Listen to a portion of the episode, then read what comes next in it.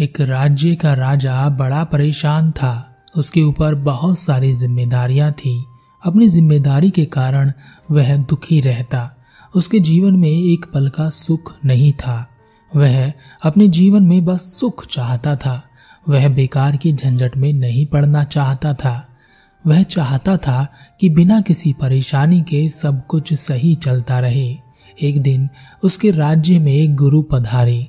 और गुरु के प्रवचन सुनने के लिए लोगों की भीड़ लगी रहती। तब राजा स्वयं गुरु के पास पहुँचा और कहा, गुरुदेव, क्या आप मेरी एक समस्या का समाधान कर सकते हैं? गुरु ने कहा, यह तो समस्या पर निर्भर करता है। पहले अपनी समस्या तो बताएँ। राजा ने कहा, मैं खुलकर जीना चाहता हूँ। मैं दबा हुआ हूँ। इस राजपाठ में मेरे ऊपर बहुत सारी जिम्मेदारियाँ हैं। इस कारण मेरे जीवन में सुख नहीं है। अगर यह सब ना होता तो मैं कितना खुश होता, कितना सुखी होता। मुझे कोई ऐसा मार्ग बताए कि मैं इन सब झंझट से मुक्त हो सकूँ। गुरु मुस्कुराए और गुरु ने कहा, यह तो बहुत आसान है। इसका एक ही उपाय है। और ज़्यादातर लोग इसी उपाय को अपनाते हैं। आप भी अपना लीजिए।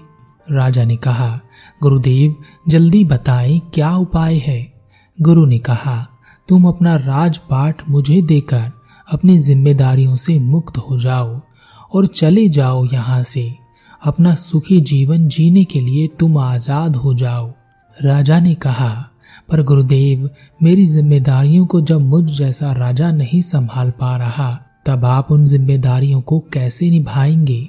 आपका जीवन भी दुख से भर जाएगा। गुरु ने कहा, कोई बात नहीं, हम दुख उठा लेंगे। राजा अपने राज्य को गुरु को देने के लिए तैयार हो गया। उसने दरबार में सबके समक्ष गुरु का राज्य अभिषेक किया और खुद वह राज्य छोड़कर कहीं चला गया। जाते समय वह अपने साथ कुछ धन लेकर गया था। वह अपने जीवन को निश्चिंता के साथ काटना चाहता था। किसी चीज़ का कोई दबाव नहीं, कोई डर नहीं, कोई परेशानी नहीं। उस धन से एक वर्ष तक उस राजा का हिसाब किताब ठीक चलता रहा, पर धीरे धीरे धन खत्म होने लगा। अब राजा को परेशानी और चिंता होने लगी कि आने वाले समय में वह कैसे जीवन व्यतीत करेगा। तब उसने बचे हुए धन से कुछ व्यापार आरंभ करने की सोची। उसने एक छोटा सा व्यापार आरंभ किया, पर उस व्यापार ने उस राजा को इतना घाटा दिया कि जो धन छह महीने में खर्च होता, वह एक महीने में ही खर्च हो गया और राजा के ऊपर कर्जा भी हो गया। कर्ज में उसका सब कुछ बिक गया और वह सड़क पर आ गया। इतने दुखों को देखकर वह चिल्लाया कि यह दुख मेरा पीछा क्यों नहीं छोड़ रहे? उसके पास खाने के लिए भी पैसे नहीं थे। एक रात वह भूख से तड़प रहा था। तभी वहाँ एक राज्य की राजकुमारी गुजरी। राजकुमारी ने जब उस राजा को भूख से तड़पते हुए देखा तो उस पर राजकुमारी को बहुत दया आई। राजकुमारी ने उस राजा को भोजन कराया और पूछा कि आप कौन हैं?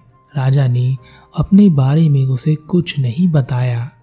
पर राजकुमारी को वह राजा बहुत पसंद आ गया था। तब उसने कहा, मैं आपको पसंद करती हूँ। अगर आप चाहें तो हम विवाह कर सकते हैं।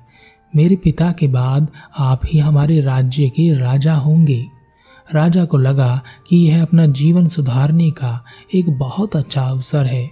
इसके बाद जीवन बहुत आराम से गुजरेगा। तो राजा ने हाँ कर दी। दोनों का विवाह हो गया। राजकुमारी के पिता ने एक दिन राजा को बुलाया और कहा, हमने आसपास के सभी बड़े राज्यों को जीतने का मन बनाया है और हम चाहते हैं कि आप हमारी सेना के सेनापति बनकर कार्यभार संभालें और यह सभी राज्य जीतकर हमें तोहफे में दें। यह सुनते ही राजा परेशान हो गया। अच्छा खासा बिना मेहनत के, बिना कुछ करे ही जीवन चल रहा था, लेकिन राजा ना नहीं कर सकता था और ना ही वहाँ से भाग सकता था। पर एक रात राजा को मौका मिल गया और वह युद्ध शुरू होने से दो दिन पहले ही रात को महल से निकल गया। अपने साथ कुछ धन लेकर वह एक दूसरे राज्य में चला गया। पर फिर से कुछ समय बाद उसका धन खत्म हो गया। अब उस पर खुद को पालने की ज़िम्मेदारी आ गई थी। तब एक दिन ऐसा भी आया जब उस राजा ने मजदूरी की। मजदूरी करते समय उसे अपने राज्य की याद आई कि किस तरह वह अपने राज्य में किस शान के साथ रहता था। कितनी धन दौलत कितने महल, कितने लोग बाग उसके चारों ओर घूमते रहते थे। पहली बार वह मजदूर का जीवन जी रहा था। तब उसने सोचा कि अपने राज्य वापस जाता हूँ। गुरुदेव से विनती करूँगा कि वह मुझे मेरा राज्य वापस लौटा दें। वह वापस अपने राज्य लौटा। उसने देखा कि राज्य में चारों ओर खुशहाली है। राज्य में नए नए निर्माण कार्य चल रहे हैं और सब अपने नए राजा की तारीफ़ कर रहे हैं। राज्य की सीमा पर एक शक्तिशाली सेना खड़ी है, जो हमेशा अपने राज्य को बाहरी आक्रमणों से बचाती रहती है। यह सब देखकर वह सीधे गुरु के पास पहुँचा और कहा, गुरुदेव, इस दुनिया में ना मुझे यहाँ पर सुख मिल रहा था, ना मुझे यहाँ से भाग कर सुख मिला। ऐसा क्यों हुआ, गुरुदेव?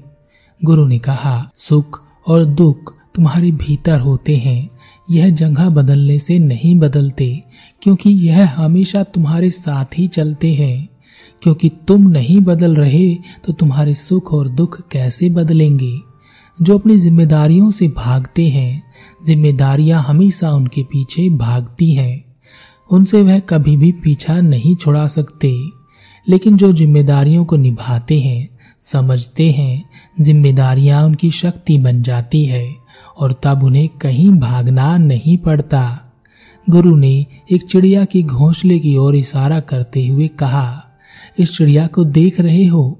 यह घोंसला बनाती है ताकि इसके बच्चे घोंसले में सुरक्षित रह सकें। अगर यह इस ज़िम्मेदारी से भाग जाए तो क्या होगा? क्या इसके बच्चे बचेंगे? या यह खुद बच सकेगी? आज यह सुरक्षित है और उसके बच्चे भी सुरक्षित हैं तो यह इसकी ज़िम्मेदारी को पूरा करने की वजह से है। उसकी मेहनत की वजह से है। दुनिया में तुम कुछ भी करो। ना ही ज़िम्मेदारी और ना ही कर्म तुम्हारा कभी पीछा छोड़ेंगे। तुम राजा रहो या भिकारी अगर तुम्हारे भीतर तुम्हारे मन में परिवर्तन नहीं होगा तो एक भिकारी जो दुख उठा रहा है, वही दुख एक राजा भी उठा सकता है। और अगर हम भीतर से परिवर्तित हो जाते हैं तो एक राजा जो सुख उठाता है भिकारी भी वही सुख उठा सकता है। भागने से कुछ नहीं होता। सिर्फ़ इतना ही हो सकता है कि तुम ज़िंदगी भर भागते रहो और तुम्हारी समस्याएँ तुम्हारे पीछे भागती रहें। इसलिए सामना करो, खुद का सामना करो। जिसने खुद का सामना किया, उसने खुद को पा लिया, खुद को जीत लिया। गुरु की बात सुनकर राजा को बात समझ आई और उसने कहा, आप सत्य कहते हैं इतना भागते हुए भी मैंने कभी अपने आप को मुक्त महसूस नहीं किया। हमेशा लगता था कि अब पूरा अब पूरा, पर रहा अधूरा ही। गुरु ने जब देखा कि राजा को अपनी गलती का एहसास हो गया है, तब गुरु ने राजा को उसका राज्य लौटा दिया और गुरु अपनी साधना में, अपनी यात्रा में वापस चले गए। अपने सांसारिक जीवन में या किसी भी जीवन में कभी भी बिना मकसद के अपनी जिम्मेदारियों से मत भागना, वरना समय कभी लौट कर नहीं आता। जो समय आप अभी भागने में गुजार देते हैं, उस समय को आप अपने आप को बनाने में भी निकाल सकते हैं।